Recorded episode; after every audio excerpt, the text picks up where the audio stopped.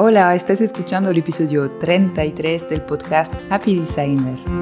Soy Noé, diseñadora gráfica y fundadora del estudio online de branding Lunes Design. He creado este podcast para compartir el backstage de mi estudio, cómo me organizo y qué hago para que este negocio me aporte libertad financiera y creativa, sin que esto signifique trabajar más horas. Hoy quiero hablarte de los límites que has de poner en tu negocio para poder construir un negocio verdaderamente sostenible, que te ilusiona y no perjudica tu creatividad. Cuando empezamos con los niveles de energía elevada y una pasión descomunal por el diseño, es fácil dejarse llevar y acabar al poco tiempo haciendo un horario continuo con comidas y findes delante el Illustrator. Vivimos en un mundo en el cual la productividad es algo muy valorado y estar a tope de trabajo sin un minuto para uno mismo es supuestamente un indicador de éxito. Sin embargo, tener un ritmo de trabajo frenético y no descansar es, en mi opinión, la mejor forma de quemarse y acabar perdiendo la ilusión por nuestro trabajo freelance. Si le añades a esto unos clientes un poco demasiado exigentes o invasivos, ya tienes la receta perfecta para terminar odiando el diseño gráfico. Entiendo que si escuchas este podcast no es tu objetivo, por lo que te voy a dar mis recomendaciones y los límites que me impongo y comunico a mis clientes para conseguir trabajar en buenas condiciones y equilibrar mi vida personal con mi trabajo. Lo primero que te recomiendo es definir un horario laboral que puede ser más o menos flexible. En lunes design, por ejemplo, me gusta trabajar de lunes a viernes de 9 a 14 horas y de 15.30 a 18.30. Es solo un poquito flexible. Dejo que se pueda mover de una hora más o menos. Es decir, puedo empezar a las 10 horas y si es necesario, acabo a las 19.30. Pero bajo ningún concepto trabajo el fin de semana o muy tarde por la noche. Primero porque no es mi horario natural y no estoy haciendo nada bueno muy tarde. Y además esto afecta muy negativamente a mi estado de ánimo y mi sueño. Pero obviamente cada persona es distinta. Si te va mejor, puedes perfectamente no definir un horario tan estricto como es el mío, ni días de trabajo si esto no te funciona. En este caso, te recomiendo definir cuántas horas trabajar a la semana y contabilizar tus horas para poder mantener un poco el control. Eso sí, te recomiendo ser realista con la disponibilidad de tus clientes. Sí o sí vas a tener que reunirte con ellos y por lo tanto tenéis que poder coincidir en vuestros horarios laborales. No sería posible que tú trabajes solo de noche y ellos durante el día. Ahora el reto es respetar lo que decidas a raja tabla.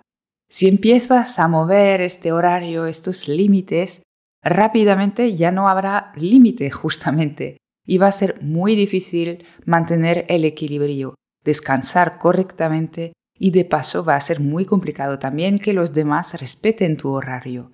Porque creo que si quieres que alguien respete tus límites, tienes que empezar respetándolos tú mismo. Y de hecho, esto es la segunda cosa importante del tema del horario, hacer que los demás lo respeten. Esto finalmente es bastante fácil. Tan solo tienes que comunicarlo claramente desde el minuto uno. Y ten cuidado de no mandar emails o mensajes fuera de tu horario laboral. Si escribes un email algún fin de o muy tarde por la noche, excepcionalmente, pues deberías programarlo para que salga en un momento más apropiado. Porque si un cliente o un proveedor entiende que tú trabajas un domingo, es más complicado luego que entienda por qué no te puede pedir hacer algo este día. Más allá del horario, también tienes que marcarte vacaciones. El trabajo creativo pide mucha energía y yo siempre noto cómo fluye mucho mejor la creatividad después de desconectar un par de semanas. ¿Quieres ser freelance? Solo durante unos pocos años Bien, puedes ir a un ritmo de locos sin dormir ni hacer vacaciones. Perfecto.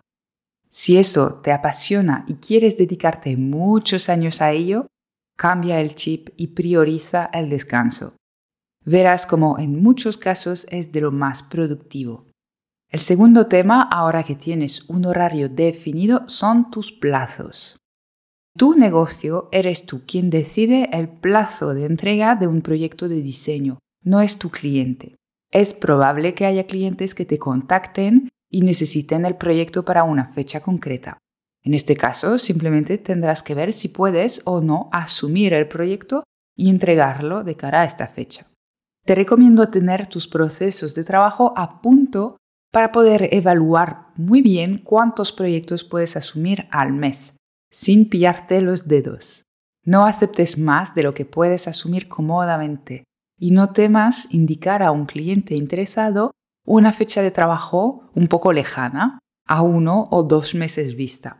Puede que te diga que no puede esperar tanto y bueno, entiendo el miedo a no conseguir un cliente, pero piensa que aceptar demasiados encargos puede perjudicar mucho la calidad de tu trabajo y de tu atención al cliente. Y ambas cosas pueden dañar tu reputación y acabar suponiendo mucha más pérdida de dinero que ese cliente concreto.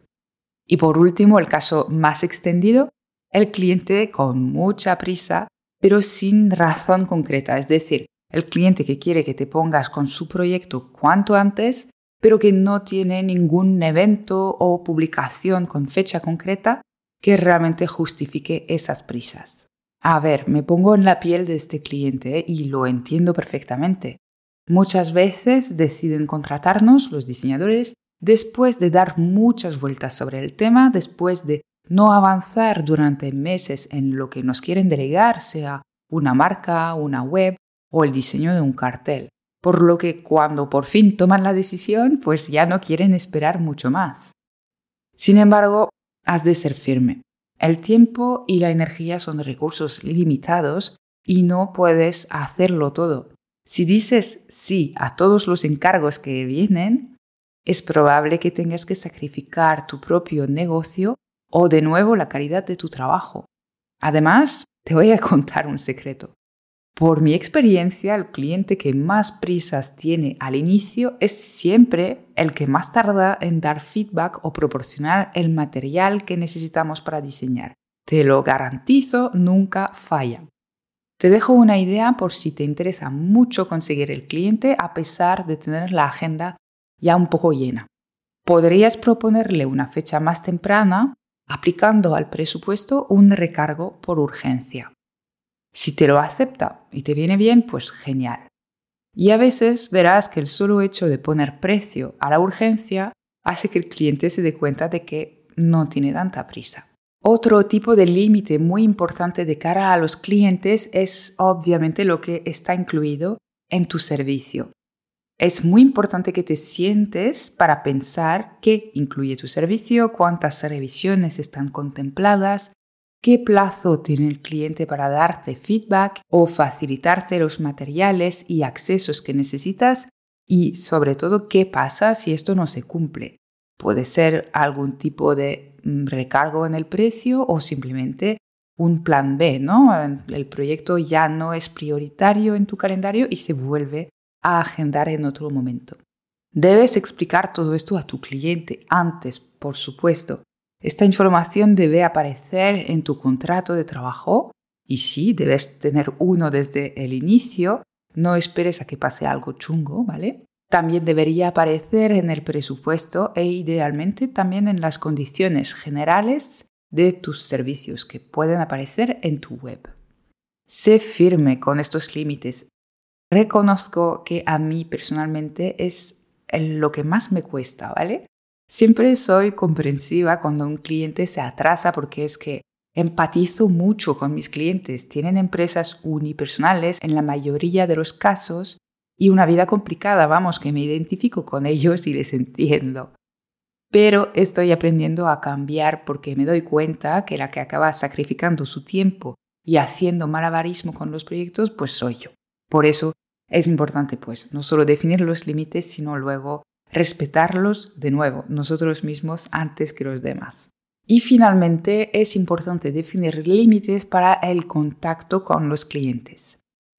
A ver, voy a darte un ejemplo y confesar algo. Odio cuando suena el teléfono. Y eso, mira, desde siempre, sea para el trabajo o no, escuchar el tono o el bip de una llamada o mensaje enseguida me estresa, interrumpe mis pensamientos, mi tranquilidad y lo que estoy haciendo. Es un medio de comunicación que encuentro muy invasivo y sinceramente muy poco compatible con un trabajo creativo. Por eso limito mucho el uso del teléfono y muy pocos clientes tienen mi número. Si se los dejo, por ejemplo, si veo que su disponibilidad es reducida y que les va a hacer más fácil contactar conmigo por teléfono, les pido siempre que me contacten durante mi horario laboral y no contesto fuera de este horario.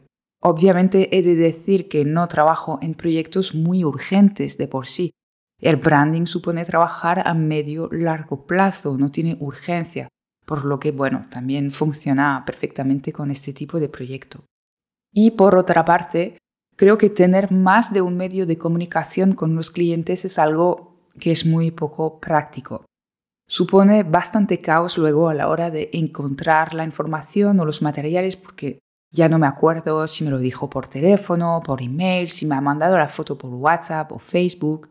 Además, bueno, en muchos casos hay cosas que van bien por escrito, ¿no? que son mejor articuladas y más eficaces cuando están escritas. Por lo tanto, siempre intento reconducir la comunicación con mis clientes al email para poder luego usar el buscador y encontrar fácilmente lo que quiero encontrar. Y el email, como ya sabes si has escuchado otros episodios del podcast, tampoco lo tengo abierto todo el día ni instalado en mi teléfono. Solo contesto entre semana en un plazo de 24-48 horas. En este caso, no es que te recomiende hacer lo mismo si no quieres, pero debes decidir qué medios pueden usar los clientes para contactar contigo y cuál será el plazo que te das para contestarle. No tienes por qué ser disponible en todos los canales a todas horas. Recuerda, decide y explica claramente tus límites y si lo haces de una manera amable y con sensatez, pues realmente no tendrás problema con nadie. Y bueno, estos son los límites más importantes que te recomiendo definir en tu negocio creativo. Sé que quieres conseguir muchos clientes y que estén todos satisfechos y es sumamente importante, desde luego, pero nunca debes perder de vista la importancia de proteger tu tiempo, tu salud, tu energía y en resumen, pues tu vida. Y esto es perfectamente factible hacerlo a la vez que tener clientes satisfechos, te lo prometo. Acuérdate de adaptar estas reglas a tu propio funcionamiento y a tu negocio. Puedes poner a prueba algunas y modificarlas para que se ajusten lo mejor posible a tu realidad. Cada diseñador tiene un funcionamiento distinto, no hay una fórmula que funcione para todo el mundo. Eso sí, una vez las tengas definidas, estas reglas, las tienes que respetar, que no se te olviden. Son fundamentales para conseguir ser un diseñador freelance feliz. Espero que este episodio te haya inspirado. En mi web luneseschool.com podrás encontrar nuevos recursos para ayudarte a ser un diseñador freelance al mando de un negocio creativo sostenible. No uno que te quita el sueño, ni horas para tu vida personal, o peor aún, las ganas de diseñar. Un abrazo y hasta pronto para un nuevo episodio.